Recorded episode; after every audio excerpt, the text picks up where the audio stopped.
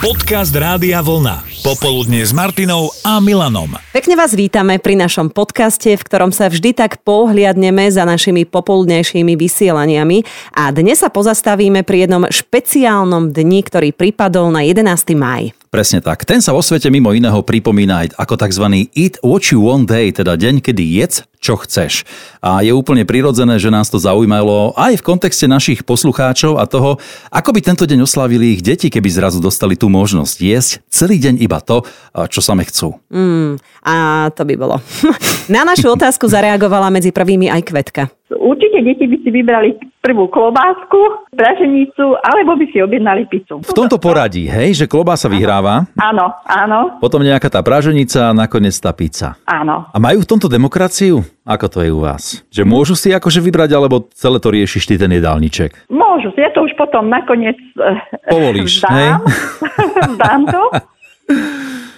Najlepšie sa ako mama nepýtať, nie? Nepýtať sa uvariť a... presne. Lebo keď Áno. dáš možnosť výberu, tak to presne dopadne v tomto poradí. Klobása, praženica alebo teda objednaná pizza. Áno. Takto by to teda vyzeralo u Kvetky a nemohlo by sa stať, že deti sedia za stolom a vyhrňajú staniera, čo im nechutí. Mhm. Maťa, typujem, že keby si ty nechala rozhodnúť svoju predškoláčku, začínal by deň palacinkami však? Áno, palacinky, potom obed by boli brinzové halušky, Mhm. večer možno nejaký ten perkeltík e, by prehodila hranolkami, to Mhm. by bolo také naše e, domáce detské menu. Dobre. U vás no. ako? No u nás by sa mohla striedať e, pizza s burgerom, ale keby sa tam zakombinovali ešte lázane a bolonské špagety, tak tiež by boli taniere povilizované. Ale poďme k poslucháčke Janke.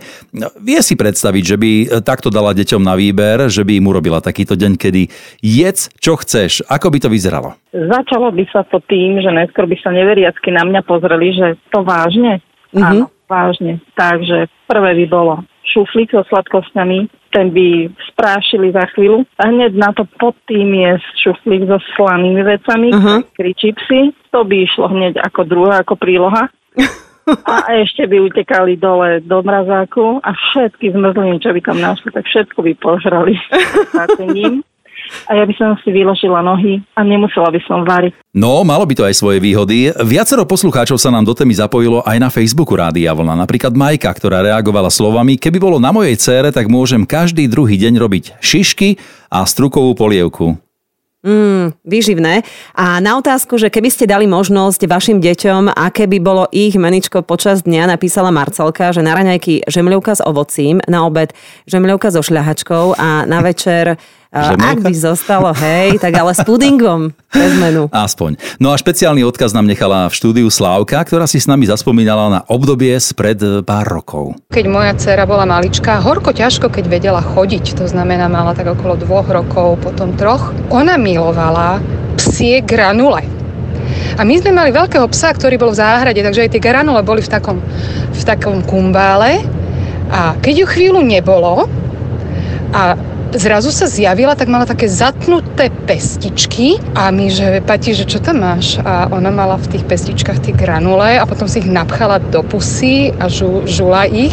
Zjavne jej to prospelo, pretože on 1,82 m je veľká športovkyňa, takže psie granule. Jedzte psie granule a vyrastiete na športovca. Čo Ivka, čo by nechybalo v jedálničku jej cer, keby malo byť po nich? A to teda úplne, že bez kompromisov. kukurica a čierne olivy 7 decová flaška. Toto počujem inak prvýkrát, že deti takto ľúbia olivy. Normálne, že 7 decku by dali tieto dve slečny dokopy.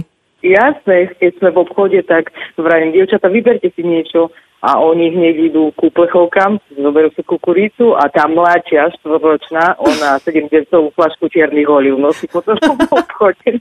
A zelené nechutia, teda iba čierne. Nie, iba čierne. Iba čierne. To fakt za hodinu, za dole. Tak to tu počúvame dnes o iných výkonoch vašich detí. Ale aj o špeciálnych chutiach. E, Pamätáš si, ako si sa rozprával s Marekom? Myslíš akože s tým Marekom, ktorý sa púšťal do veci tak akože za surova?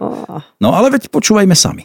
Chodil som po tajme, keď mama nebola v kuchyni do chladničky, keď som objavil, čo je to Masox, tak som rozbalil tú kocku, tam, tam tú krabičku, tam boli dve kocky Masoxu a mm-hmm. som jednu tak odbalil opatrno a kúsok som si vždy tak odlúpil To bolo samozrejme slané z toho glutamanu, to chutilo. Aj keď To je aká šmakota, taký masox. a takisto aj vegeta, tak to boli také pochutiny, no Aha. a potom som to všetko opatrno zase naspäť pekne zabalil. Počkaj, akože mama si nič nevšimla, alebo čo? Mama si nič nevšimla, keď išla variť polievku, zrazu tam bola polka kocky miesto celej. tak sa pozerala, nechápala, no až mi raz na to prišla samozrejme. Tak Si musel mal priznať farbu, čo? Že ako to je. no. A to sa mohlo vlastne jesť, to nebolo surové niečo? Vieš, že... Ono sa to varilo, ale dalo sa to v pohode, ako Mhm. mm-hmm. Taký kúsok, keď človek zjedol, tak mu nič nebolo. Akurát som bol smedný z tej slanej chuti. A na počudovanie slané chute v reakcii na našu popoludnejšiu tému prevažovali nad sladkými, aspoň teda medzi poslucháčmi, ktorí sa nám ozvali. A je Janka napísala na Facebook, že pre ňu a za jej deti jednoznačne šnicle. Mm-hmm. Na tanier, do ruky, alebo len tak medzi chleba. Mhm, alebo to je šnicla, chleba šnicla. Celodenná strava Slávkyných detí by mohla pozostávať z kombinácie rizota a špagiet. No a Euka, tá má trojročnú vnúčku, ktorá odmala veľmi slabo papá, ale jednej kombinácii chutí predsa len teda prišla na chuť a to by mohla jesť stále. Papa puding so slaninou alebo so suchou salámou. Keď jej dáte sám pudinček, neexistuje, aby ho zjedla. Vždy musí byť buď tá suchá salama alebo slanina s tým pudingom.